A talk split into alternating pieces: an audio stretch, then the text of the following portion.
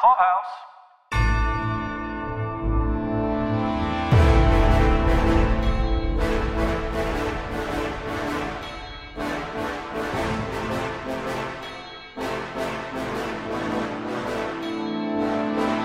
This is Paul. This is Sheila. This week, we're here to discuss the fifth episode of CBS All Access's The Stand. This one has a mysterious name who no one can decide on. It's called Fear and Loathing in New Vegas. New Vegas, so they kind of stole a name. We have the pleasure of being joined by an old friend of mine, Inez Vivar Dixon. She and I have been chatting about TV since TV was invented, pretty much. And uh, I asked her if she would join us. She jumped at the opportunity, I'll, I'll, I'll admit. Absolutely. Happy to be here. I'm glad. I'm glad for that. Before you know it, we will sucker you into, I mean, ask you to join more podcasts than you could possibly imagine. That's exactly how I got my start, Inez, so you better watch out. well, I watched too much TV.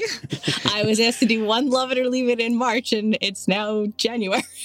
and I'm and I'm this is my second recording of the day. So Oh, wow. well, you know what? We've got that extra stay at home order here in California. So this is just going to help me pass the time. So thank you for having me. this is a fabulous way to pass some of that time because you're watching TV anyway. So why not, you know, get on your Why not? soapbox and tell people what they should or should not watch and why. Actually, yeah, it's it's great, and I'm glad that you're here.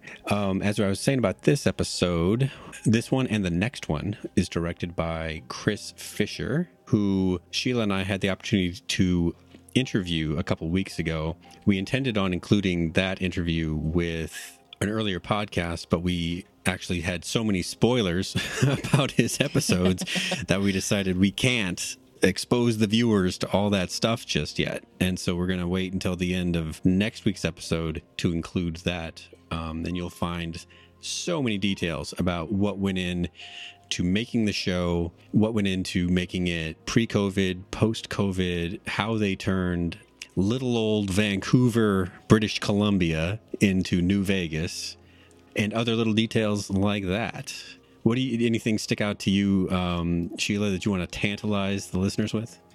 just the fact that he was so excited to share the, the work that he'd done. You know, he told us that he's steeped in the horror and the thriller genre. I've been watching these just one at a time because I don't want to cross the streams in terms of like revealing anything that comes in a future episode. So I've waited until now to watch this episode. The, the enthusiasm that he brought to it, I was just like looking forward to this episode so much and it did not disappoint. So he created this wonderful buildup for the episodes that he's directed and just the details that he shared just is such great insight into the process. I'm just excited for it. This one was written by Jill Killen, who wrote the last couple, and uh, Knate Lee, who she's worked with in the past and we've seen credited here before. So it's a steady writer's room, you know, kind of thing. Owen is not on this one, but I'm sure he contributed. That's how writers' rooms normally work. One person gets the credit, but they all contributed. Uh, just before this episode, um, and be, and after I watched it, I wrote an email to Chris Fisher, the director, and asked him, could he have done anything like New Vegas now with the current COVID protocols? Um, this may be the least interesting question ever, ever but I thought it was interesting because I think it's insanely interesting given what we've seen this episode. yeah, they got very close. Um, yeah. He said, No way we could have done Vegas now. It's a maximum 10 performer rule, extras included. So we lucked out. Wow. Ah, that would have put a, an entirely different spin on on New Vegas. Could you?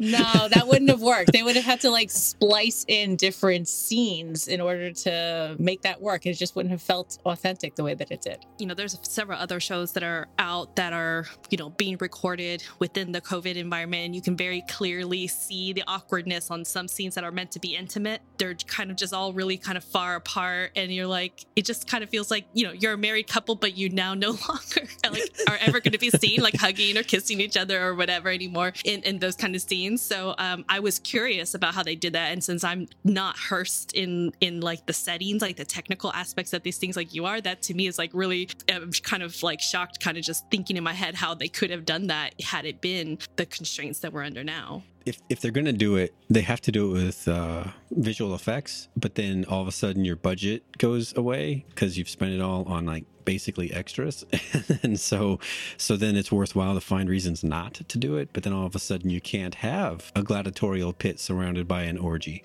Um, yeah, a lot of CGI dongs out there would be very interesting.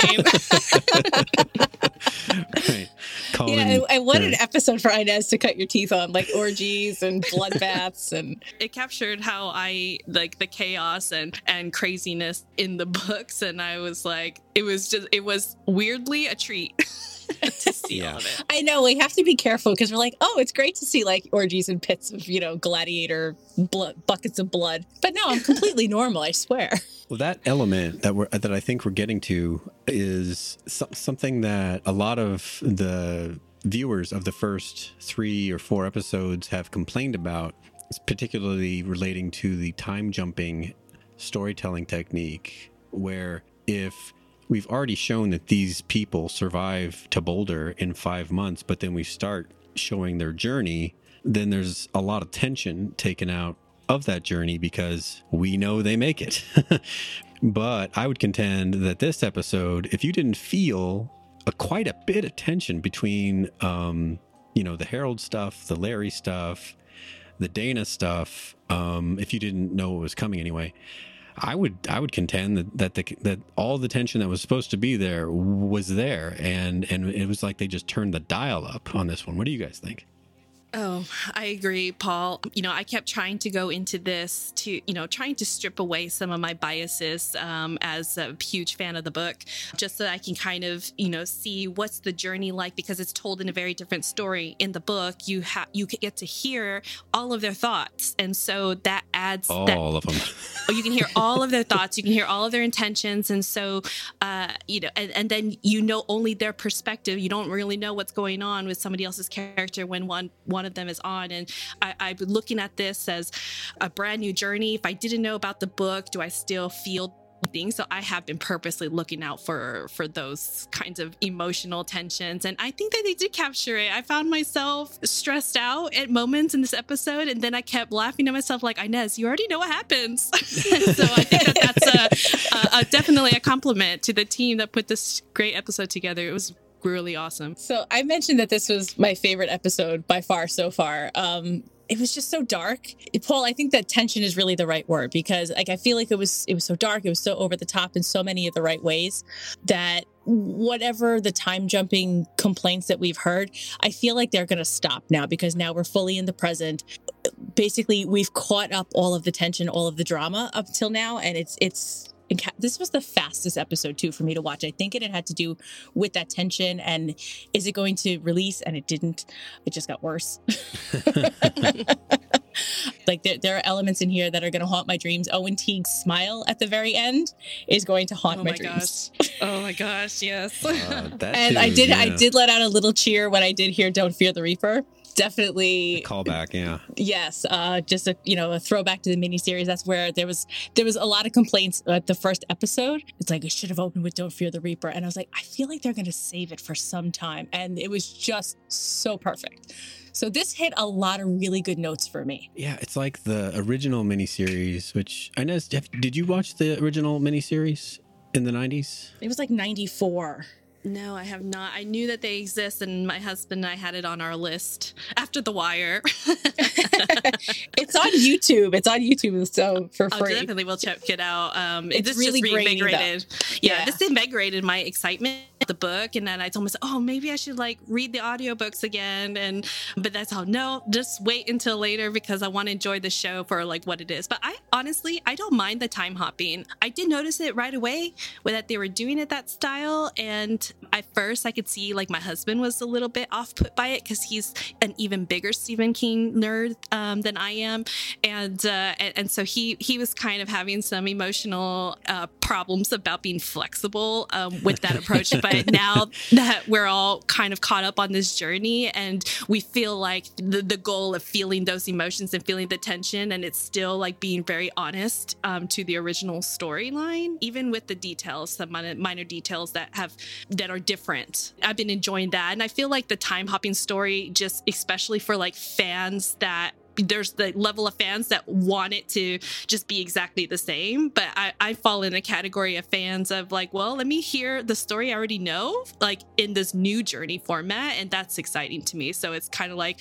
I already know what the book's going to tell me. I already know what's going to happen to character, but I am interested in the way that they're telling the story. It's a proven kind of formula. I think one of the first shows that Paul and I started talking about was Lost, and they did the same thing. it's this time hop, um, past, present, future, and it works on all kinds of popular shows that we all really like. What's the other one that you have, Paul? This is us. This is us. I love the format. It's exciting, it's curious, and I think like even Shakespeare's plays tell you what's going to happen in the beginning, and you're just about the journey. So I'm being flexible about it. So for the audience out there who are upset about the alignment or not alignment to exactly with the book, like let's just open our minds. This is a fun journey. This is a rad episode. The Don't Fear the Reaper. It it was played in the original series as an accompaniment to sort of the prologue, which was the release. Yeah, it opened with it. Yeah, the release of the virus into the into the wild. They played it here, and the way you know when you kind of think about that, the first section of the story as you know the introduction of everybody getting to Boulder, etc. It's almost like that also was the prologue, and and so prologues kind of get a different set of rules compared to the rest of uh, your story. They can be told a little bit differently because, in some ways, there's a there's an idea that prologues can be just dismissed, and and if you just pick up the next chapter later, you should still be able to get the story. We've moved into book two now, quote Uh, yeah, unquote, like from right. from the book. Yeah, And you know, Inez, to your point too, this is a 40 year old story, like 42. We're gonna be really honest. Came out in 78. you know, so it does need some updates. And and Paul and I have been quick to point out some of the updates. For the most part, I'd say that we're we're pretty on board. It it it feels authentic to the story as well as being appropriate for the times. And Tom Cullen is one of the most standout updates for us that we're enjoying. And I love him. He's becoming rapidly my favorite character just because of how he's being portrayed in a way that is respectful. Whereas in 1978, there, there's words that we talked about two episodes ago where we're like, we don't, we don't ascribe to these words that were very prominent in the book and even in the adaptation in the 90s. I'm loving where they've taken Tom, and this episode, this episode was was good for him too. Even though we didn't get a lot of screen time with him, but he's just so nuanced, and I just I'm I'm here for these updates. And there hasn't been one thing so far that you and I, Paul, have been like, "Mm, I don't know about that. Yeah, not so far. While we're on the topic of Tom, let's let's move to New Vegas and talk about Dana, Tom, and the adventures in uh, Hell on Earth. we had discussed Dana last episode because we just only got introduced to her last episode as a, a very uh, hard as nails woman. That if anyone was going to be able to make it through this mission, it was very likely going to be her. It's just, you know, when you're dealing with someone that kind of is like you know there's a satan power level um, then you can be tough as nails and it just doesn't matter I love the fact that in the very beginning they called her Flashdance. I was just like, I'm of an age that I I get that joke. So, do you think that she lives up to the expectation that Fran had in her? oh for sure i think I agree. I thought that she carried herself really confidently um, throughout all of this. She was on a on a mission. She was not messing around. And then I believe, right, like all three of the individuals did not know who the other two were, or that there were even other two spies going. They probably thought they were just like on their own. So the fact, like, even under all of that pressure, face to face with this quote unquote Satan kind of character, I think that she carried herself really well to the end and freaking when she like fucking cozied herself for the cause and I thought she was awesome. I, I think she did the character justice. she had to go into a threesome with these loathsome people and be cool Loathe some people. Loathe some people. Loathsome people. exactly. We had talked about a couple episodes ago when they introduced Lloyd how every time a new character came on, I wanted to compare him to or her to the to the '90s characterization, and in that one, where Miguel Ferrer plays Lloyd, he starts out a little wild during the gas station robbery, but once he becomes the second or the right hand man in New Vegas, he really levels out and becomes a very boring guy. I was wondering if they would keep him wild, and I think I got my answer. this and this time around. Do either of you, or maybe Stephen, as a by extension, read the Dark Tower books by Stephen King? I have not read them, but Stephen has several times. He's actually in the middle of rereading them right now. So uh, he's been sharing um, some of his giddiness and excitements, you know, as he's been rewatching this, just kind of how it's been tying. Yeah, it's been fun. There's a moment when Lloyd mentions that he he's allowed to take the elevator all the way to the top, uh, meaning that he can go see Flag where others can't. That struck me as a possible Dark Tower reference. The two universes do intersect lightly, but they do. The flag character does exist in the Dark Tower uh, universe. This concept of being able to or go to the top of quote unquote a tower, the tower, is the whole point of the Dark Tower books. Is that's what the main character Roland wants to be able to do. He doesn't know what's going to happen when he gets there, but he's sure he needs to do it. When uh, this character mentions that he gets to go to the top, that reminded me. You know, it's not a apples and apples kind of comparison, but the it still reminded me of that. Let's talk about New Vegas aesthetically, you know, compare it to anything else we might have seen or or you know, your general thoughts. When I saw it, it reminded me of that episode of Westworld that also had a gigantic orgy. I have just recently have seen Westworld thanks to this pandemic. so uh, uh, yeah, that's probably the that's probably the only thing like of recently. But I did notice what I really liked the stark contrast in the in the settings between Boulder, Colorado, and then New Vegas. Uh, I like the how it's like so purposely in New Vegas, just very like neon lights, very like the feathery, just this like completely different world. And and when I go back into the scenes that were in like Boulder, Colorado, it's just so like basic and quaint and you know a little bit more like i guess normal. Like it just like in terms of like in d- deep comparison i just i like how like the tone is just so different. Like i felt like really cringy the whole time that i was following dana around in new vegas. Like just ickiness. I felt like if i touched any any services it was going to I was going to regret it. Like I didn't feel like I would want to sit down in that environment. Yeah, especially seeing what they were doing on some of the chairs. yes, it definitely. Yeah, it, it, was. It was. It was very wild, uh, out of this world kind of thing. It just stark contrast. It almost kind of makes it like just really boring on like the you know the Mother Abigail side of stuff. Since Flag likes to go in and to try to sway people in their minds to go one way or the other, they do a really good job of kind of just showcasing the shininess from the New Vegas stuff that does seem more fun. That seems like no work. Like they get to do whatever they want. And then ironically, they have this job clerk in New Vegas, you know, and I just loved that little detail that, she, and then it's just like the exact same kind of like tone and attitude that you see typically in like real world, like right. what you expect when you go into a government office. And so just kind of seeing how they're processing Tom for what kind of job he can do in their organization. I thought that was a really funny detail uh, on how they did that, but also gives you eye at like this really fine line. Like I'm, they don't have, it's like anarchy on all levels, but we're going to have structure around job placement. But that was really funny. Right. yes. yeah, that was funny. I've, I've mentioned to, to Sheila in podcasts past that I typically watch this on my phone, and as a result, I miss a lot of details. And in this case, there was a certain amount of details I was happy to miss.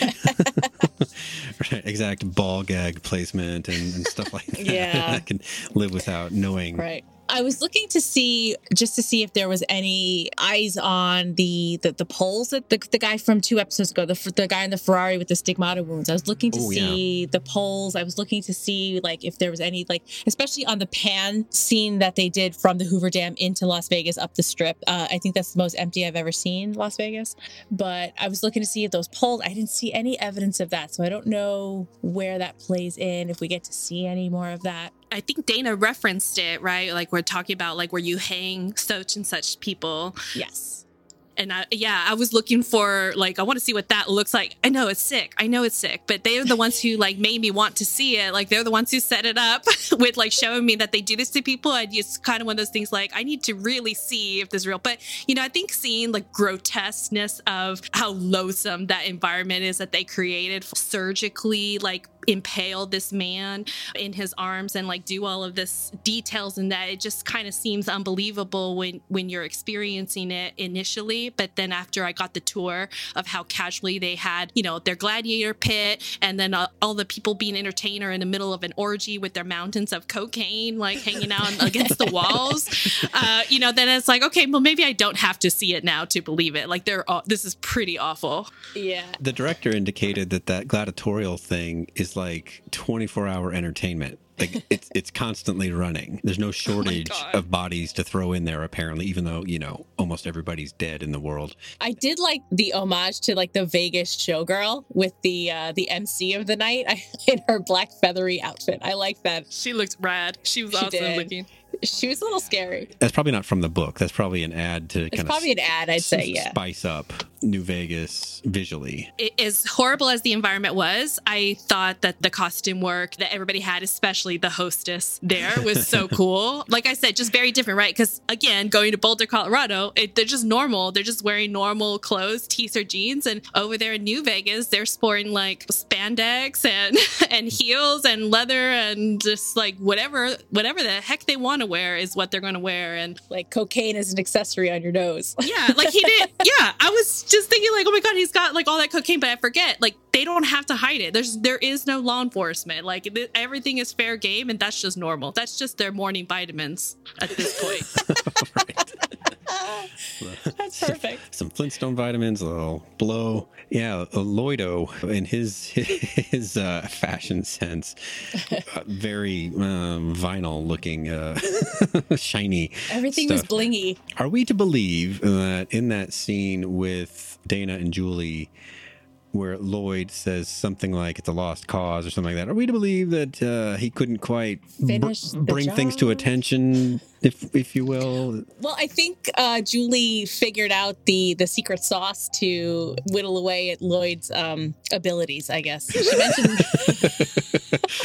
I was trying to be so clean there. I guess. right? Yeah, she mentioned Randall, and then he's just like, "I just went as soft as a pool floaty," and I just took a fit of laughter. I know that's inappropriate, but I'm getting the sense that Julie and him have never actually like finished the deed. So because I think she's just that Huh. artful and skillful in playing him. I'm right there with you. She purposely kept throwing Flag's name out there because she figured that out. She, she figured out what that button is that that will keep it from it. But I did notate, and it is probably because I don't remember all of the from the book because it has been a while, so I don't know right off the top of my head what's the add-in stuff and what's like originally from the book. So forgive me if I sound very ignorant in this space, but we're talking about Lloyd, who is like grotesque as fuck. Like, oh my god.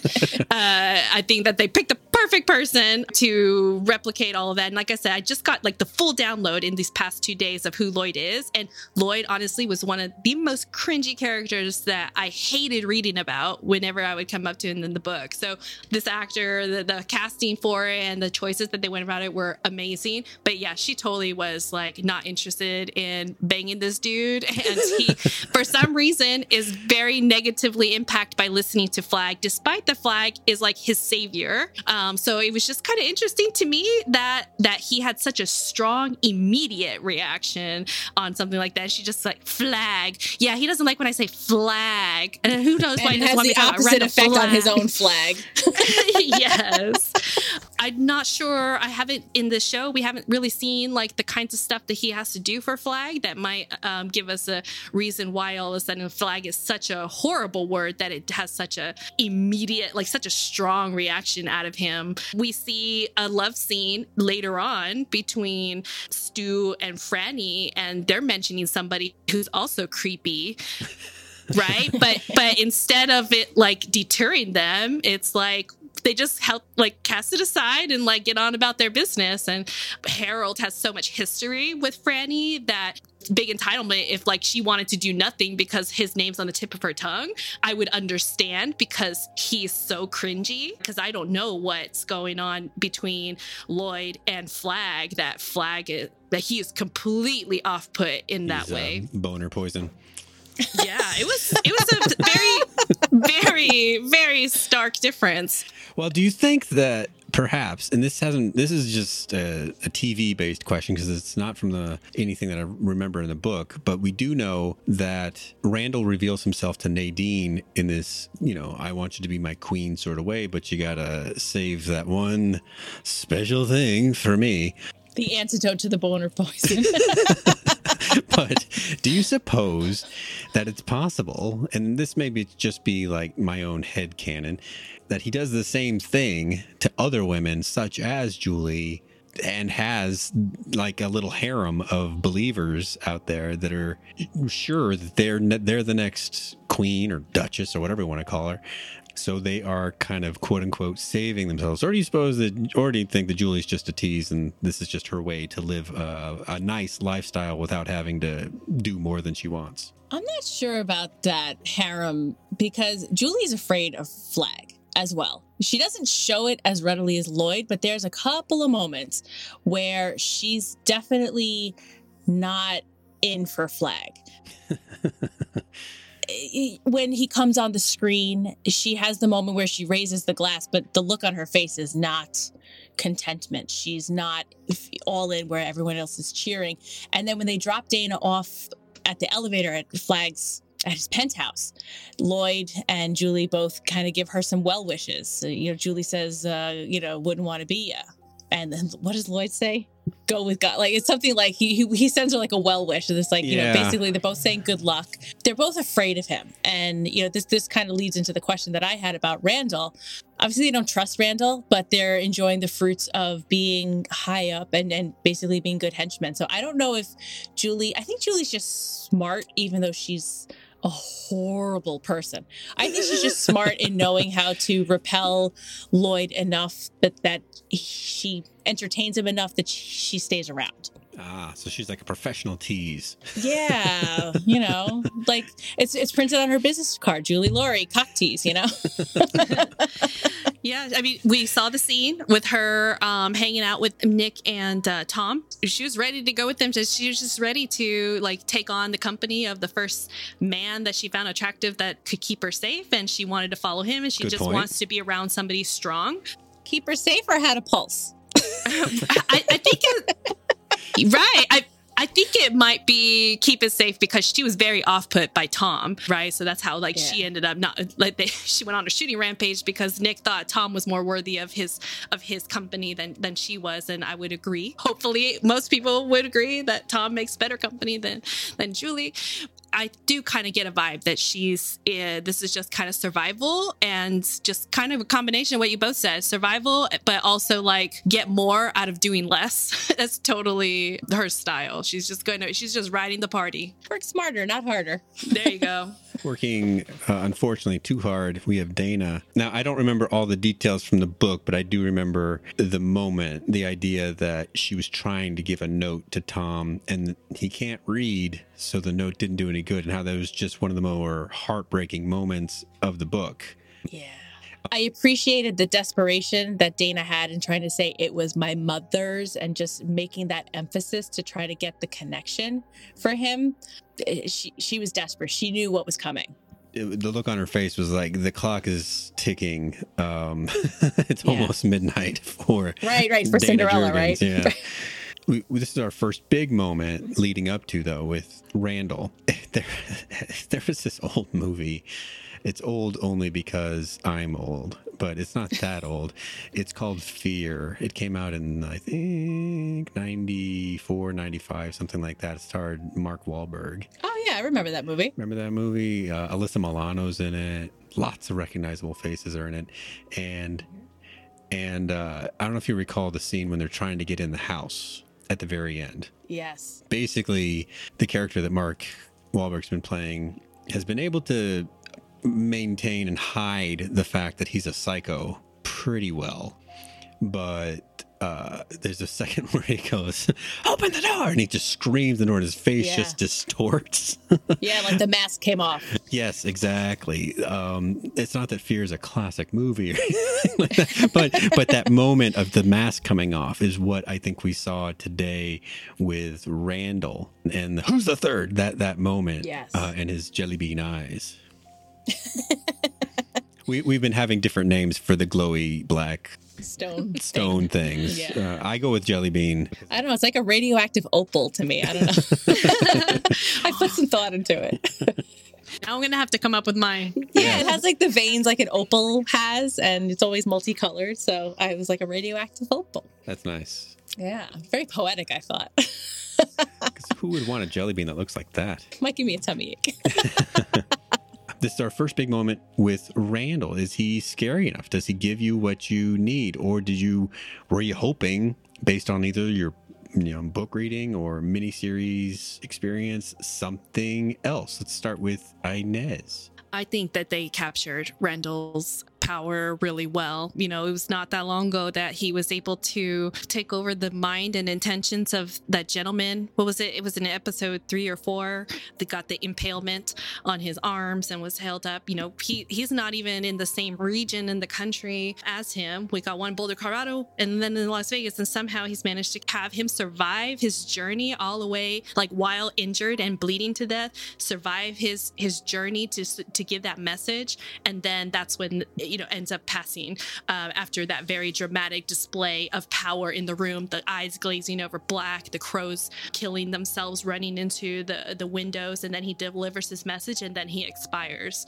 Like that to me is like terrifying that he can do that, and and then we I think that this episode really made a point to focus on the fact that he can enter your mind and know your intentions. You know, learning that makes me feel all of like the sadness and worry that Abigail might have been like why she was really concerned and, and why she was expressing her disappointment with Nick about the current situation because she she understands that the same kind of power that that Randall has if she's on the opposite end experiencing it too. And and that fear that she has especially since she can kind of like see so much more than the rest of everybody else. And then she had all of that fear.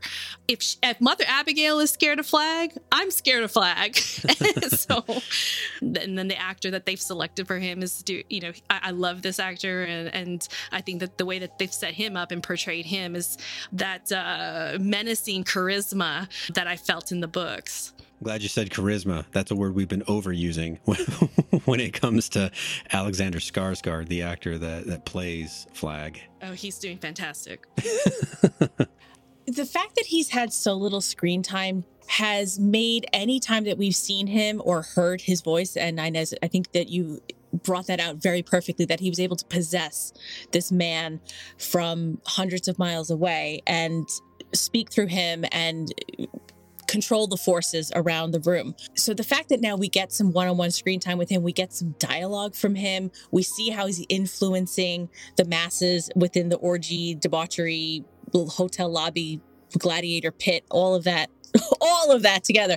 The fact that he can whip the crowd up, the level of fear that Dana has just from being in the presence of him and being whipped into this frenzy by everybody else, and then her her conversation with him, he is a very scary dude. The way that he's been portrayed here, and I think the fact that they've given us five episodes, and now we finally get some screen time with him, he is terrifying and the fact that he's trying to get Dana to to share the name, knowing that she knows it, but she's whatever she's able to withstand the the penetrations into her mind that he's trying to make uh, with the glowy opal, the radioactive opals. Th- this has been a very skillful way to bring him about. I did not find. This is no slight on the actor Jamie Sheridan from the miniseries. I did not find him terrifying at all.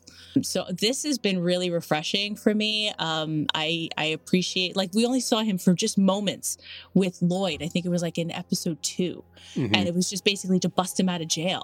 Now to sort of see how he's ruling over the dominion that he's created, how everyone just seems to be okay now that just the trains are running on time, just to use that sort of euphemism, that they can look the other way, that this is essentially a dictatorship. It's rule according to flagg, and if you don't listen, you end up in a gladiator pit.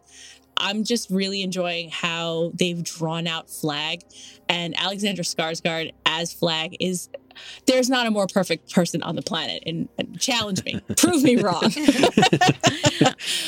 I'm with you, Team Sheila, on that one. Team Team Yeah. Alex. Team Alexander. Oh God, he he is uh, his physical form is is the tall, big, strong kind of presence that I imagine Randall Flagg to have, and he's such a you know giant man in real life. He's so tall. He hovers over you. You feel like he's already shadowing you in in all of the kinds of scenes that they how they shoot him. You know that whole family, right? All of him and his brothers are just so tall and and so good at portraying that kind of thing. And and then you add that attitude and the personality that he has. Like he's so dangerous, and then and he it kind of reminds me of the confidence of. Who's that guy from Walking Dead with Lucille? Negan. Oh my gosh. Yes, Negan. Oh my God. I'm so embarrassed that his name escaped me. But it's just kind of like the confidence that he knows that he's the shit. Um, and and he knows that like if you disagree with his proposal, you're not going to get some good chances of surviving. And that one scene in particular that shocked me was when he is seen and rallying up the crowd in the orgy room, and his audio is still going for everybody but Dana, and he's looking at her straight in the eye, only to her, and nobody else can see that. And I can imagine at that moment my stomach sank for her and I felt it. I felt like, oh fuck, like, like he, like he's straight up just looking at me from like a projector screen. Like, how the fuck is this happening? Is that Jumbotron looking at me? but he's talking but yet he's not moving his mouth I just looked him up, six four and a half. So jesus That's not movie tricks. That's a big guy. He's Swedish, and he was. Uh, Sweden is one of those uh, European countries that requires their citizens to do uh, military service. So he was. oh i thought you were gonna say be gorgeous that too. uh, Sweden does seem to have some pretty strict rules on that too. But sorry i digress But yeah, he was in the Swedish Navy. That's where he did his service. If you've seen any of his work, it just Sheila and I have been mentioning. You know, this isn't going to matter for you very much, Inez, but hopefully it does. Uh, in in the original series, uh, an actress named Molly Ringwald played Franny, and she had played every '80s movie it girl that there was. Yeah, And so super when you, familiar with her. when you yeah okay so when you bring her into a, a show she she brings just some baggage you know with her previous roles and the same might be happening for alexander here is that he has played people that gleefully enjoy inflicting pain on, on others and from what i unwilling understand subjects really yeah well various levels of willing like have you seen big little lies Oh yes. Oh my gosh. he was not Yeah. a very nice guy and No, and he was and, uh, menacing in that one, uh, Yeah. with not as with with I think a lot smaller opportunities to present that tension. He's a fantastic actor. He is. He is. Uh, and he's and he's humble. I don't know if you saw him when he won uh, the uh, what was it, a Golden Globe or something for Big Little Lies, and he's just like, I, you know, I can't believe you guys uh, gave the award to a guy that used to be a vampire on TV. that's actually kind of great that he has that humility yeah, famous family. You know, if you guys don't pay attention, uh, his brother is it Pennywise. You know, so it's a steeped in Stephen Kingdom in the, in the yes and Skarsgård. horror and just Yeah. all things nefarious I think there's a, another one was um, Castle Rock. Is it Castle Rock? Castle Black? I can't Bi- remember. uh, Bill Rock. Bill was also in Castle Rock. Yeah, before he got it, he was in Castle Rock, even though Castle Rock came out after it. Does that make sense? So oh, he did all that work know with, without knowing that he was also going to be another Stephen King.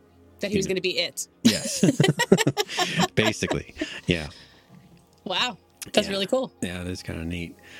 I think we've done covered Dana and stuff in in New Vegas. Is there anything else you want to mention about about New Vegas? I'm just worried for Tom. That's all. I just think of all the three spies that went in, that Tom's story was the least crackable. Mm-hmm. And I, I, I like the update. This is another one of those updates on Tom that I'm just like people on the Facebook group. I'm like, just wait, just wait one more episode. The fact that they abandoned like the hypnosis crap from the book. Ah, uh, yeah where they were trying to hypnotize him so that this way he only remembered one story. They just played to the strength of, you know, he's good with repetition and recitation. So just this actor, Brad William Henke, I just, I applaud you. It, it, uh, gives, it gives, the character more credit than it, the, like we need, we need, to reprogram your brain in order. Right. In order well, we're just going to mask what you know and you know send you out into the world with just like a hypnotized. But if someone says like ding dong, like you're done. But I just like the updates that they've done, like how they're embracing his disability, but they're using it as a strength as well. So he's he's much more clever than Tom in the book. He's much more he's got a lot more humor than Tom in the book. If I recall, the hypnosis might have been part of masking him from Flagg, but I think you're going to be able to get away with rationalizing why he'd be masked from Flagg without it.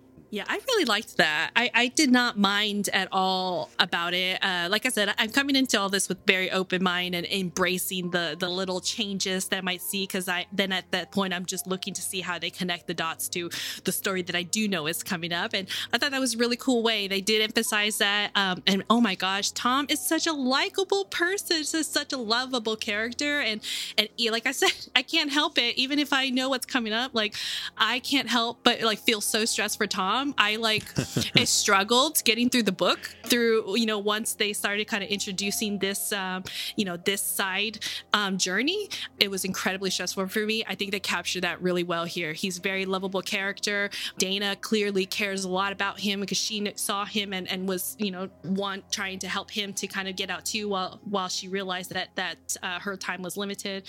I, I don't mind at all that they didn't follow the hypnosis line. Let's move over to Boulder and start out with Flagg's minion over there, Nadine. Yeah.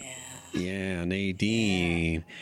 Oh, Nadine. Yeah. Oh, Nadine. She's at a potential crossroads in her little universe here. She's being given, I think, a beat to decide where she wants to go from here. Because, yes, she killed Teddy that's his first name, right? They kept using mm-hmm. his last name, but they, she killed Teddy. Weizak, yeah. And that's bad. I, I, I'm not going to take that away from her. But given the scope of what she could do, she could still come back, essentially, if she makes the right call. I think that's what her story is this week is does she want to can she is there a way out of this whole thing with Randall? Do you think that she is trapped as she's fated basically to be Mrs. Flagg or or or do you think th- what she's trying to do this week like with Larry or with Abigail's message or anything like that do you think that could actually work she's getting more forceful she's she's exploring i think what she wants but i don't see a way out for her like joe for me is the only redemption or the only redeeming part about her right now the fact that she's caring for him I feel like she's on a path, and I think as much as she might want to hop off this train, I think it's headed straight for Flagg. you know, yeah. I just don't see her you know, we learned that she was 12. I know you and I were going back and forth at how old she was because that was one of the, the major updates, Inez, from the book was that they had her in college in the book, finding out about her betrothal to Flagg. Whereas in this adaptation, she was 12 and when she found out that she was going to be Flagg's queen. So we were like, well, this has more time for her personality to shape around it. So I think, given the update of 12 years old versus 19, that Nadine is uh, is a lost soul or Mrs. Flagg. uh, I agree. I agree, uh, and I had. Uh, I think that I, I struggled with trying to remember you know my understanding of Nadine's character when I from my memory of reading the book I felt like this cinematic version of her felt I think forceful is a good word. She was definitely very ambitious of her agenda. Like she was no compromise from the moment that we see her talking with Flagg in her dreams or through that game. There's no guessing in her interactions with him. It seems very solid. Like, okay, what do you want me to do? How can I?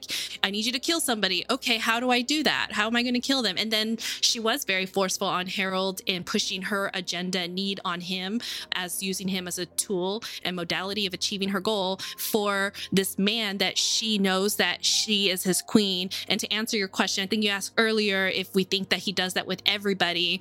I did think that before because we saw him twice tell people that he wants so and so to be his sec- his right hand person.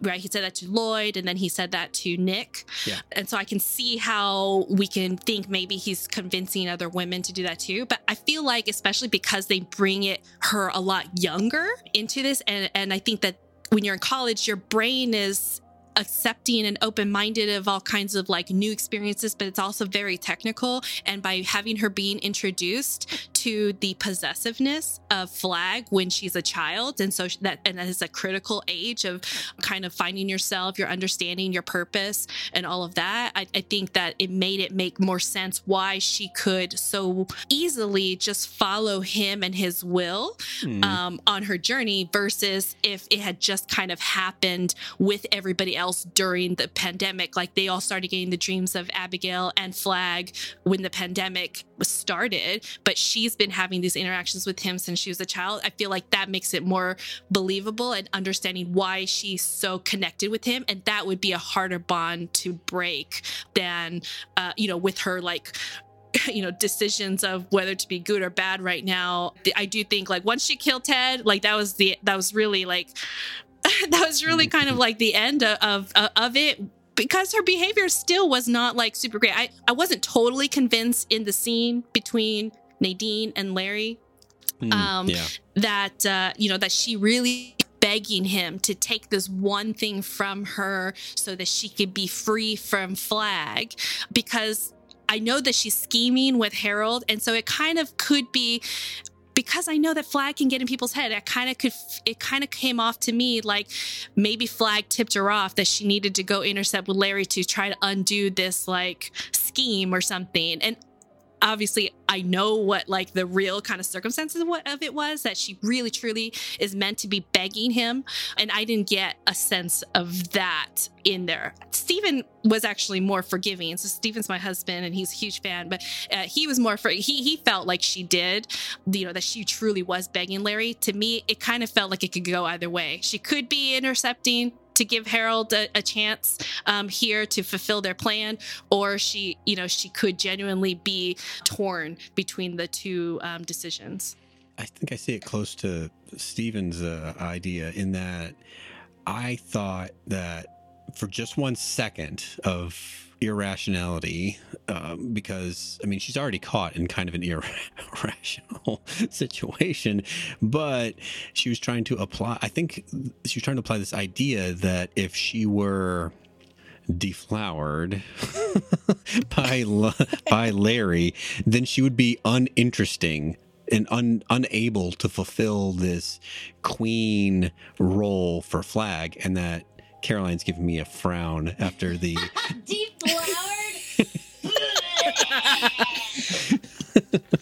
so sick. I'm perfect. You know, like but you see yeah. where I'm going. You see where I'm going with that. Do, do you think there's anything to that, or do you think it was just like she's totally trapped? And this was like clinging to um, a life vest, and not, or maybe like how drowning people will try to climb up a person, but they will end up pushing them down in the water, right? Kind of that same idea. I kind of think that she's just so desperate at this point that I feel like this was her last attempt to make a break. And I think that she thought that having sex with Larry would somehow break Randall's hold on her. But knowing that, knowing what we know about Randall, I don't think it's possible. And I think deep down she knows it's not possible either. Like how dejected and how unhinged she looked just plodding down the steps after Larry was like, You need to go. Like, this isn't happening. And he was so noble about it. I was like, Way to go, Larry yeah. but just how there, there was a couple of moments this episode that I was just like, there's no way she could go through with this because he's got a hold on her. That's she what she's supposed to be like 37 years old. This is like a 25 year hold on on her. Like this is not going to go away anytime soon. And I, I was laughing because I was thought about it after we we did the the episode where we talked about Nadine and and seeing this at, at, at 12. We thought she was like nine or 10 because I was like, I don't know many virgins in college. like I don't many know many like 19 and 20 year old virgins by the time like I got to college. So um, I was laughing that that was like an update that I was like maybe that's intentional. Well, you did go to It Catholic almost school. did. right? I did go to Catholic school. oh, that I hope my mother doesn't listen. I know like that that it was genuine. Like I already know that that she it was supposed to be a genuine thing. I just think that from the scene itself, I didn't feel like it was fully clear, particularly to audiences who have not read the book. I don't know if it's really fully clear that she was genuinely begging him. The book was a lot bigger of an explosive kind of interaction. Um, here it just was just like, I want you to fuck me and then he you know he's like you don't talk like that. And so at that point it's like okay well is this like the randall influence? Because we know he can take over stuff? Like if if i didn't know the book this is kind of the way that the message read to me. And so that to me was a little bit shortcoming but Steven, being a huge fan, he still really loved it, so I might just be overcritical.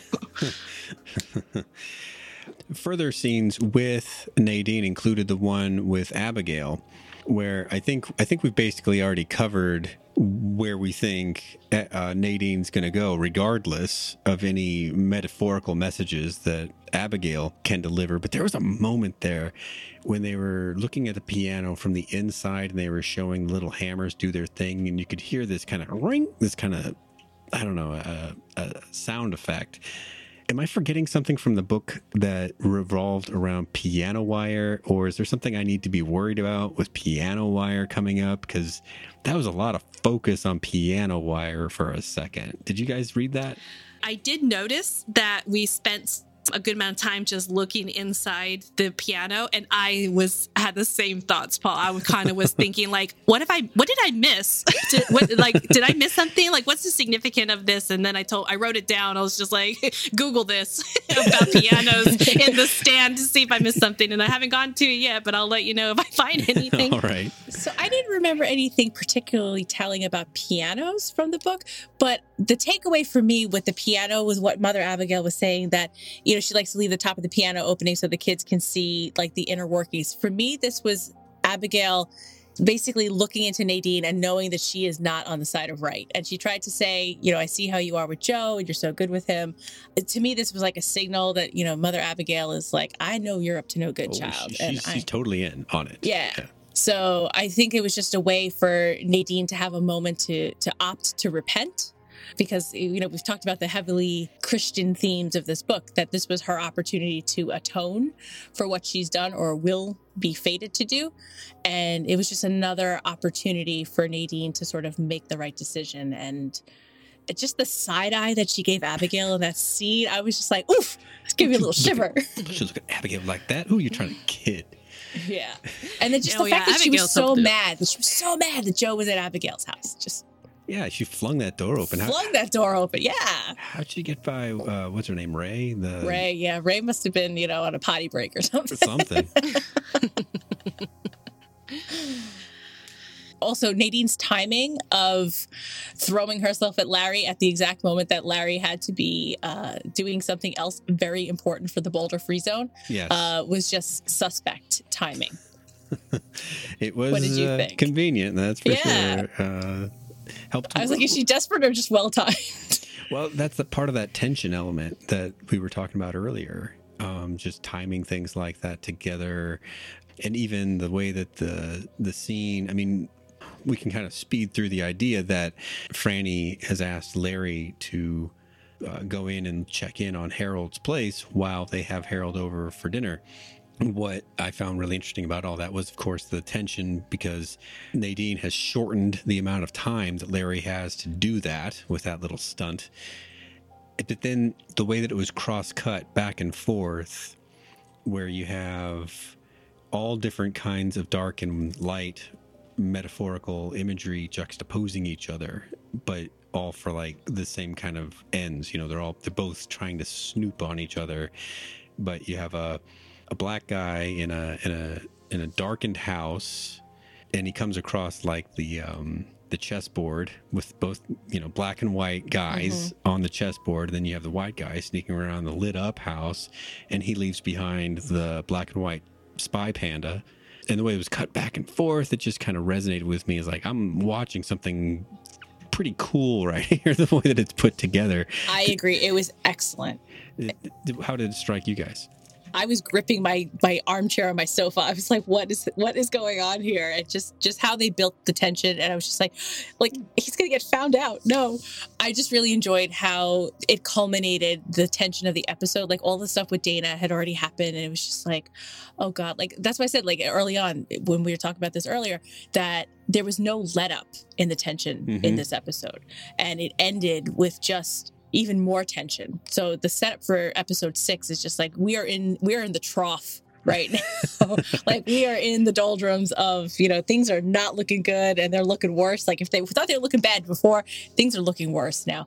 But I really like your your comment though about like the dark and the light. The, the other thing that really worked for me too with this scene was that when uh, Larry walks into the bathroom and finds the picture of Tom Cruise smiling on his bathroom uh, mirror Mm, yeah. This to me was a, a very nice homage to the book where there was a lot of time spent on harold smiling and how it was creeping the fuck out of people. So I, I liked that they were able to basically take 50 pages and condense it down into a tom cruise smile. All this with harold like for me this was harold's episode harold and dana really Oh, Harold is creepy as fuck. Like this uh this episode, I had lots of notes on Harold, and you know, so I don't know. Are we ready to transition to talk about Harold because he's? Yes, yes. I got to unpack on this dude here. Like you know, just you know, like I, I I felt I did feel for him at one point. Um, you know, I felt like he had a really genuine sadness about what happened with his best friend Teddy, despite like it was part of the plans that he was that he was included with, and it sounded and it even looked at some point that he possibly could just like step away from all this because you know he was talking to Nadine. Like I like why did you have to kill him? I think you you if you let me do it I could have been able to do it and I feel like he genuinely was feeling the that loss. And then I was like team Harold for like a split second but then fucking Franny comes up and then it's like he just forgets like all of this like horrible things that just happened that his that he knows his, he's keeping up a lie about about what happened to his best friend. And then he's like lost his best friend. And then he sees Fran and then he's like awkward and then like says inappropriate kind of comments like I guess he had his reasons and then just like shoves his arms up and it's like what? Like like why? And you know then he's at the dinner and his same kind of reply to the same kind of thing when they're saying I'm sorry about what happened to Teddy. He's like you know oh now you found yourself suddenly a man down and then like smirks and laughs or chuckles right after and it's like god what the fuck Harold Awkward, like man. Like I was on your team for a second. How did you do that? the smiling, there were a couple moments, particularly what was it? Um, Franny turns around and he's on the stairs or something like that, and oh he, he like sneaks up on her and he and he turns on that smile. That's you know like about two notches too big. Um, he's had a very grinchy quality to his smile right. There was something about the way that the camera kept looking at his um, shiny leather shoes. That probably has nothing to do with anything, but they just reminded me of like a policeman's dress shoes or, or something that was like not something you'd wear normally. Yeah like he's too young to be wearing shoes that formal Did you notice that, Inez? Like, Mhm. I've actually wrote a note that I've noticed that they do a lot of shots on shoes in general. One of the things I got excited about was when we first see kind of Randall Flaggs, like his boots with the jeans and the, the fold up, like that just kind of get me all excited and giddy about like, you know, the setup and everything is just like really great. And so I, I made a note. I was like, there's something up with shoes here. Like I see everybody's shoes. I've noticed I made connections like flagg wear similar shoes to when they gave me Nadine's shot of her shoes, and she was also had the, boot with the jeans and things pulled. And I, I'm pretty sure I'm just grasping at stuff at this point, but I just like to find like little like symbolic nuggets like that. And so yeah, I didn't. I think the shoes probably like what what Sheila you're saying, right? It's kind of like notating like the kind of like tone and character that you expect to wear the shoes, and then they keep that's being tied to Harold that you know, who's like this really creepy person. And it's kind of this clash of who he wants to be and who he thinks that he is and, and the level of respect that he thinks that he's entitled to. I think that's it. I think it's the, the amount of respect that he's entitled to. I that's a really good point. You know he's volunteering out you know calling out and participating in the town halls and wanting people to look at him. And and he keeps throwing in fran's face about how he saved her life you know and and that you know she should be like you know more on his side on things. So yeah i, I i'm definitely feel really dirty for like the brief moment that i was like um, sympathetic for him but he's totally fucked that up now. It's like those those kind of shoes and the and the suit that he wears to the to the town hall. That is all the kind of stuff you would do if you were had the fake it till you make it mindset if being a quote unquote man was your was your goal you know without having just sort of like a tv sense of what a man looks like well men get dressed up for town hall meetings and they wear these policeman shoes or whatever and it's just sort of his the way his mind works is screwed up and and and that's obvious in every little decision that he makes we get to see them all because we're watching tv but he's hiding it from everybody else hopefully someone's going to notice this guy is a complete phony at some Well, point like I think the fake it till you make it point too is he's trying to fake being normal. ah and that's the bigger thing isn't That it is it. And Franny is really tuned in to this change in him. She just keeps staring at him and she's looking at like when- he stood up at the town hall meeting the last time out and he's making this grandiose statement about, you know, accepting the the ad hoc committee in toto. Uh, she's just looking at him and she's just like, what the fuck? She is seeing some definite changes in him. And that was actually some of the, the, the notes that I took and the questions that I was grappling with is that I feel like Harold is losing his grip on being normal. And I feel like Teddy was like his last, his Right. last hinge yeah is that right on that the rope? normality. right Yeah. And now that he's gone, I feel like the, like the conventions of humanity are just slipping away from him.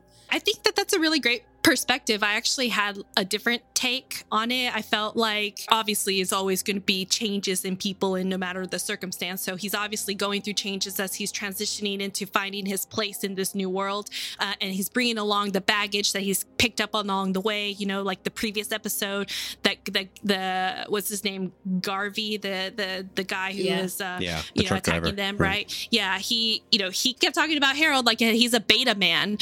And then when we see him like in episode one, we, you know, being introduced in this dynamic with Fran, like she, like you know, she hears his voice and she's like, "Uh," like you could just, she was she because I felt like she knows him and she knows like the like she she's had she was his babysitter and so she knows this the kind of infatuation that she has and his eagerness to kind of keep proving himself all the time. And I feel like she was looking at him like, uh, like gosh, Harold, like he keeps just trying to incept himself in stuff. Um, what you know, and whatnot. So my perspective was that. So it's very interesting now, kind of reframing my perspective on this scene in, the way that you've kind of put it, Sheila. I kind of put it. I was just thinking like Fran's just like this is just kind of like typical Harold kind of stuff, and then we're not. And then at some point she stops learning about um, Harold's new development. So I think that's why she is tuned in, this and noticing that he's kind of recently changing in here. But I, I kind of been riding along that this is kind of just him and how he he tries to show that he is uh, value added to the team but it's not in like the best way. It's in the most kind of like condescending arrogant kind of way. Like the scene at dinner where he decides to embarrass her by making up a story and having her agree with that she was there and he was there and all that kind of stuff and then say nope you weren't there. I made it up. Ha ha ha yeah all that stuff that seems to play into what you guys are talking about then.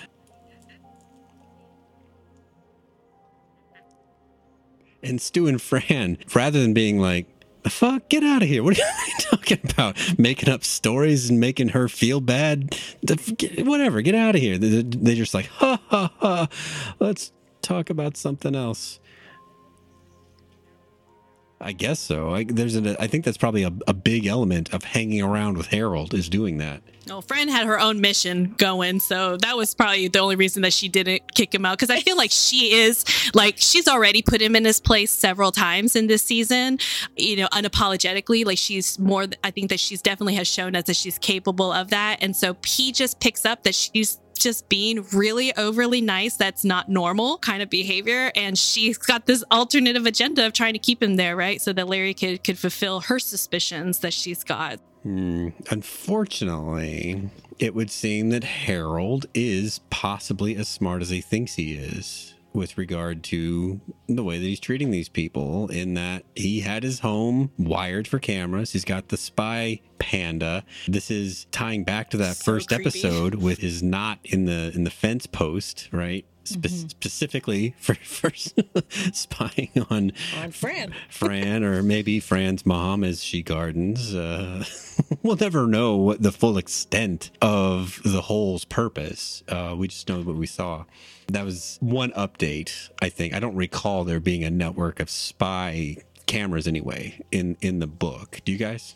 No. Yeah, I don't remember. I, I mean, I feel like the book probably had like details about like little kinds of tricks that he set up to kind of tell if somebody entered or exited his house or, you know, move stuff around or whatnot. But I don't think it was nearly as sophisticated uh, in the book as they're kind of showing here. And oh my God, I was so tense with disgust seeing this spy camera content from the panda camera. Like, yeah. Oh my god! Like, what the fuck, Harold? Like, like it's just straight up on their bed. Like, what were you expecting? Like, what what kind of stuff are you thinking? They have a whole house. They have a whole house, Right. and, and you think that the only place that they're going to talk about stuff in their own private home is going to be in the bedroom, pointing at their bed? Like, oh my god, that's so disgusting. I mean, well, Harold is meant to be what, like 16 or 17 years old. So I'm sure there's some unfulfilled teenage fantasies there. Well, this ain't gonna fulfill it. It's just gross. But it's also just, I feel like more fuel for his hatred of Stu.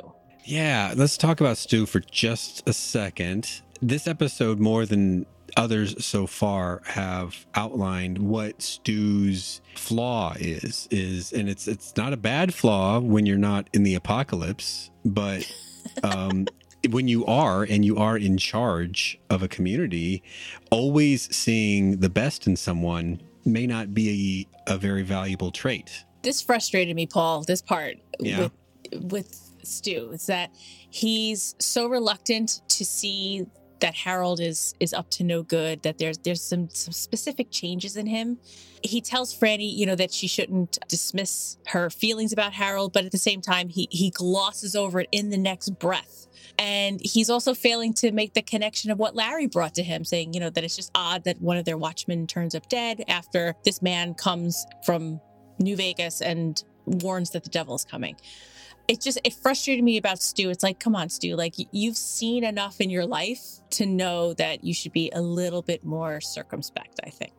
I mean, if if my girl, Your gal Fran. right, who has known this individual basically his whole life, says something's off, and then this man who I've probably come to respect for his talents in dealing with people above any of the other things that make him cool, like guitar playing or singing or whatever. Um, his ability to talk to people, know people, exceeds mine, and I'm and I'm not bad as Stu if those two people come to me and say something's not adding up, I I think it's time to do the math. Stu definitely is um, using old world diplomacy in the um, new world perspective, and it's definitely you know like like Sheila said, he's been through enough. Like just go surviving this pandemic and, and seeing people in common dreams and knowing that there's a whole community of people who all had the same dreams. There's a whole other level of stuff that that you haven't gone through before. So. I agree that there's like you can't just use old world rules like courtesy kind of rules or even like lawful rules of like determining to apply to this. Like oh everybody's innocent to proven guilty or we're just because i saw the one person have the gun and and shoot themselves in the chest that one time like now all of a sudden suicides that are by shot directly in the chest by random individuals. Like he was in the military. Like i feel like he could have seen you know why that leader that general or whatever he was starkey in the first episodes it, he's been in the military. So like he probably could understand why starkey like chose to to suicide himself the way that he did, you know, wearing his blues and then trying to make sure that he's got like the things he cares about, he's all like put together. But this is not a, a Starkey character. Teddy is not Starkey. Teddy is, you know, he's effervescent, he's bubbly, he's got a lot of personality, a lot of good kind of goofy energy about him. He just doesn't strike me as the type that would be sophisticated enough to just like let me choose to shoot myself in the chest while looking out. And then we're just all like, oh yeah, we're just going to accept that he's suicided himself. It just doesn't, that part didn't match. And so I can definitely see the frustration of listening to Stu kind of like process that. I was definitely with Larry on that. Yeah, it's like we all got to go through this um, catching up process w- with Stu, where he figures out where he was is not the same as where he is, even though he really wants it to be in terms of the way people are going to act. We've been talking about Maslow's, Maslow's hierarchy of needs this whole time and how it applies to our characters and motivating their decisions. And even though they've got it pretty good in Boulder, they're still not as high up on the pyramid as as I think he wants to think. So people are going to make different decisions based on that level of need that he's not used to. Oh, Fran did not include him in her plan for Larry to go check out Harold's place, right? Like she Mm. she like panicked, took that walkie-talkie and to to take care of the message, but Stu was like completely oblivious to it. And and I did kind of have like a little issue with here, and I'm not really sure why. Maybe we can talk about that for a little bit. We, they made a point to having this big scene with Fran and Stu where she like reveals to him that she's pregnant, right? And she makes a point to say that she hasn't told anybody except for her dad. And then they make a point being like, and now you. And that that's kind of like how they have this bond. And I thought that they formulated the bond really well in the story, that she finally was able to release her emotions and not be so strong all the time because she is like been carrying herself in in this post you know apocalyptic environment pregnant and alone. And she let herself be really vulnerable and she shared that with him. And so it felt like they were the team. And then for her to like now that they're kind of established they live together and she's not going to include stu in a conversation about like we should look more into larry i mean i'm sorry into harold. And what do you think about this plan? It just it, that feels a little bit off to me but i don't know if that's just me being picky. Well, we've been trying to sort out what the skill set is that she brings to the five. You know, we've got a pretty clear idea what Stu brings, just sort of that GI Joe sort, sort, sort of ability to to follow what this person does. Glen has his in-depth knowledge of how societies and governments work, what they need in order to work. Nick brings sort of this spiritual connection to Abigail and a, and a sort of common sense that just by na- by the nature of his disability forces him to take what he wants and what he what he knows to be right and condense it down to like two or three words because that's all he will be able to convey in the group effectively anyway. That's a very important skill. Larry has the the talking and the personability that exceeds anybody else's on the team, but we haven't quite figured out what she does. And maybe what we're getting around to saying is, is that she does bring this. It, I'm not going to call it devious, but it is more like a a mind that thinks around corners in a way that the men's don't. like a risk analysis That's another way to say it. That's a good point, Paul. That you know, because she sussed out Dayna as the spy, and she had good reasons for it. You- Dayna's a motivated self-starter, right? So maybe she's good in summing up personalities. Maybe she's got this ability to sort of see people for who they are and what their strengths are. and what their impacts could be Yeah. in a way that the others don't. you know, and she's carrying the future. I don't think that we know of any other pregnant women in the community. And at this point, not really sure like if the procreation is working the way that it, you know, life was before the pandemic. So I think that there's that added need to keep her as a high priority amongst them to ensure her survival. I mean, Glen went out of his way to paint her because she was showing up enough in the dreams and in the the, the stories from um, Abigail. So that physical biological state on but I do like what you're saying, Sheila. Um, I, I, agree with you. She is very good at observing and processing and analyzing, and then making the the kind of the right pairing of resource with the need. So she could be an operations manager. Absolutely, I was going to say logistics is going to be her specialty. we we know that Stephen King rewrote the ending.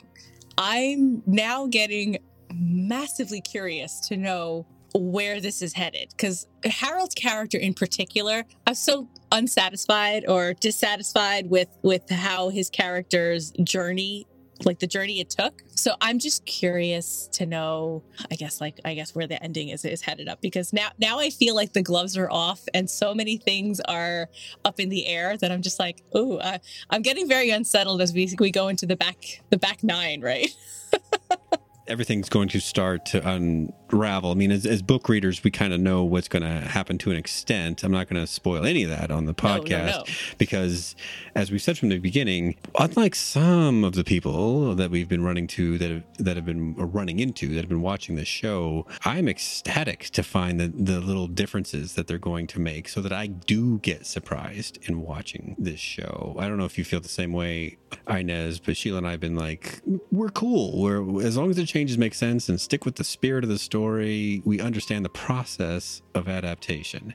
Absolutely. I'm to- I'm down for it. I, I don't mind seeing different variations of the journey.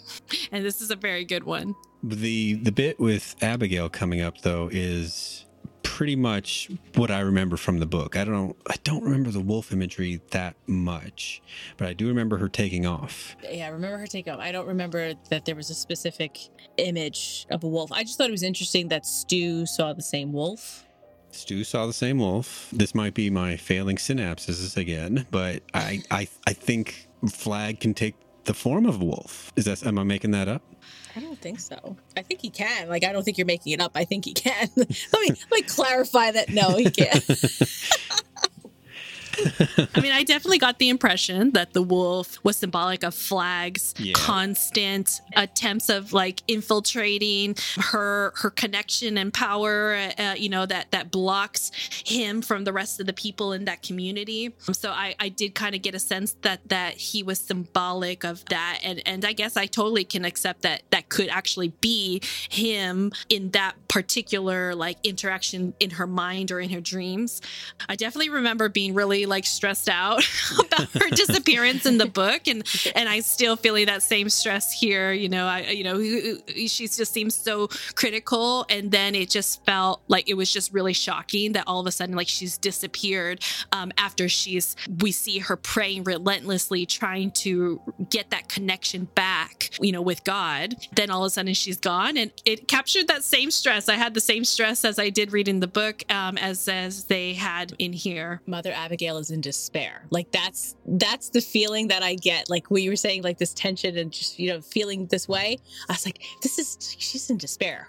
Yeah, despair, exhausted. I imagine too. Um, I wonder how like physically draining her connecting with all of these people in this dream space is on her. On top of her already being an aging elderly woman with the stress of the communities of good and evil. It's not just like a nothing is set, right? Like this is not a guaranteed utopia and safe haven for everybody that's in Boulder, in, in Boulder, Colorado. She's, you know, talking almost desperately about this war that's coming, and you know that that was the first kind of instance that you see her have this really negative exchange with Nick and her disappointment about their decision to carry out this spy plan and and I could tell I felt like it weighed very heavily on her. So maybe like just the weight of it all is kind of what's contributing to her feeling, you know, why Flagg could sense her power draining, you know, from this this community.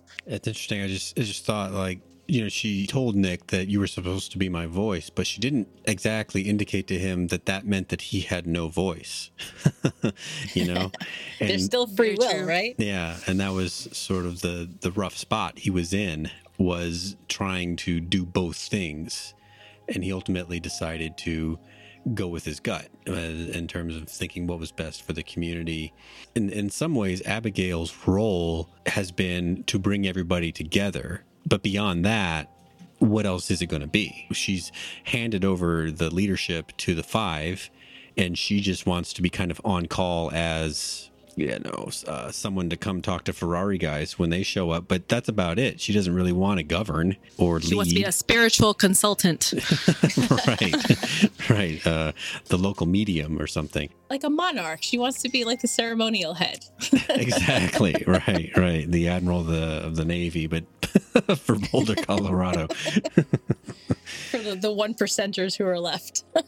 exactly. It's funny how one percent has such a different meaning in today's world versus their world. Yeah, and I mean, in the uh, stand in the book, I don't recall her saying it in this, but she's supposed to be the oldest woman in the world. Uh, you know, when the Yeah. when the population is whittled down to nothing, it seems to me everybody gets to be the somethingest of the world, right?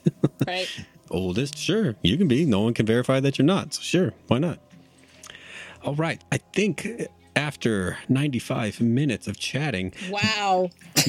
that I think completes our coverage for the fifth episode. Unless uh, either of you have something that you'd like to add. You know, the only thing that I would like to add, and I don't know if it's particularly this specific episode, but one because I just ran through all five of them in the last two days, I want to just take a moment to appreciate a lot of like the little Easter eggs that they put on in the episodes. I, I really enjoyed in uh, the last episode where we see, you know, when we see Nick and Tom come up on the uh, bus bench and uh, they're trying to, you know, talking about like they don't, they're leaving Julie, escaping Julie, and then and then we see the advertisement and you see Stephen King's face uh, as one of like the the seniors is part of the advertisement. I'm really enjoying like finding they ha- they have a lot of these little cool symbolic nuggets like all, that I've noticed all throughout. I think I don't know if it was this episode or last one. Larry had the little earring um, that was of a moon, and they were just talking like it was in the scene where they're like letting Tom go, and he's like, "Oh, M O O N," and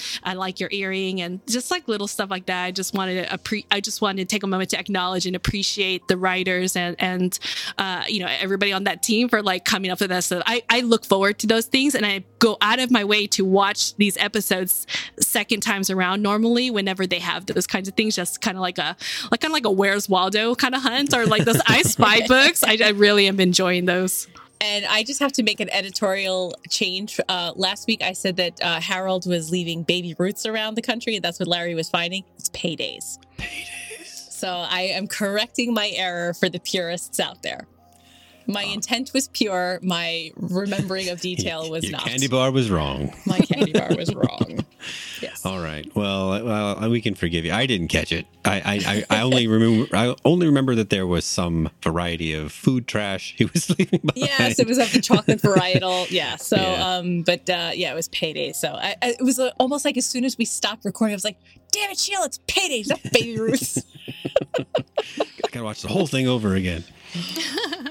well, I don't think they even showed that. Like in, I don't, I don't think I remember seeing like the candy bars themselves because they obviously took a different angle with Harold, um, which I'm sure you guys covered in the previous episode. He's not, he's not an overweight um, man. Um, he's this very like skinny, lean, tall, lean, kind of goofy looking guy. And so I, I remember feeling, I felt like that scene where Larry presents him with the gift of a bag full of something, and I It was felt candy like bars. Yeah, that's where I got Right. it from. And then so I was like, "Oh, baby Ruth." I'm like, "No, it's paydays."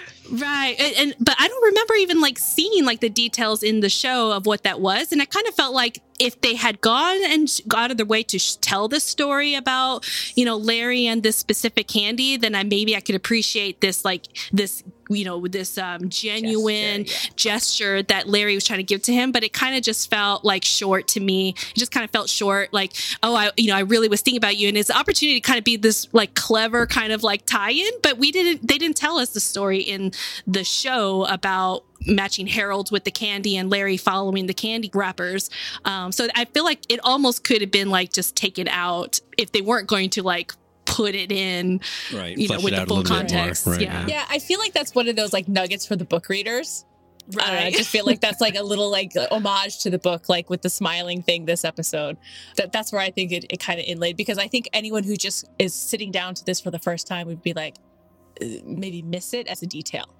I felt like when you set up a story of like, I just, this made me think about you. This kind of gift is the only gift that made sense. Like, you have to give the context around what that means. And I don't think, I don't think that they did that, but I could be wrong, and I'm definitely happy to hear from people that like did catch that, um, or, or you know, even if I, you know, you guys think about it later and you did catch it because I might have missed it, like I said, because I was sprinting through all of these seasons to get a chance to chat with you guys. But I, I was kind of off put by the gesture because it just felt like we're you're giving only a piece of something, and even if I didn't read the book, like I want to know what's in there that is so important that you had to make me watch you do this.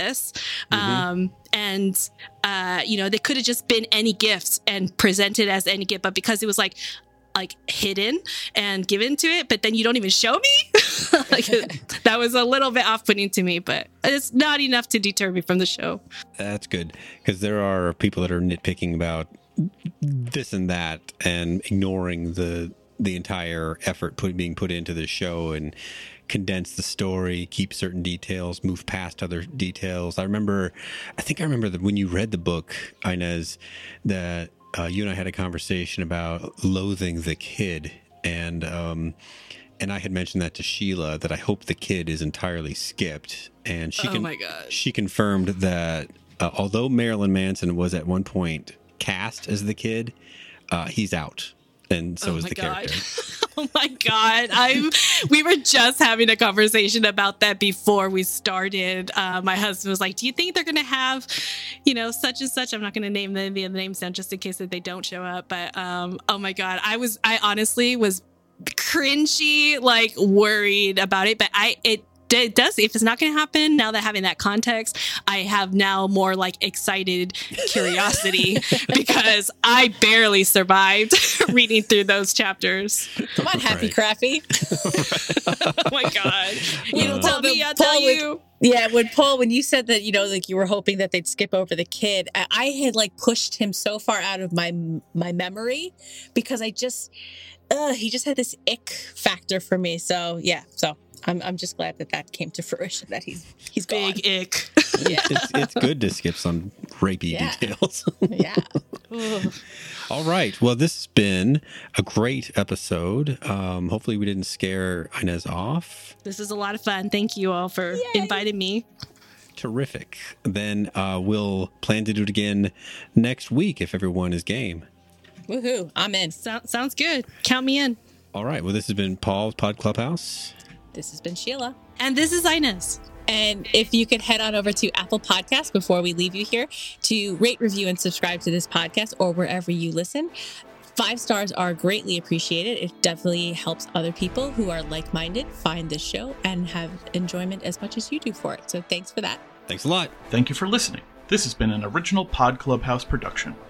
Pod Clubhouse is a podcast network dedicated to encouraging collaboration among podcasters and friends to bring a fresh voice and diverse perspective on a wide array of content.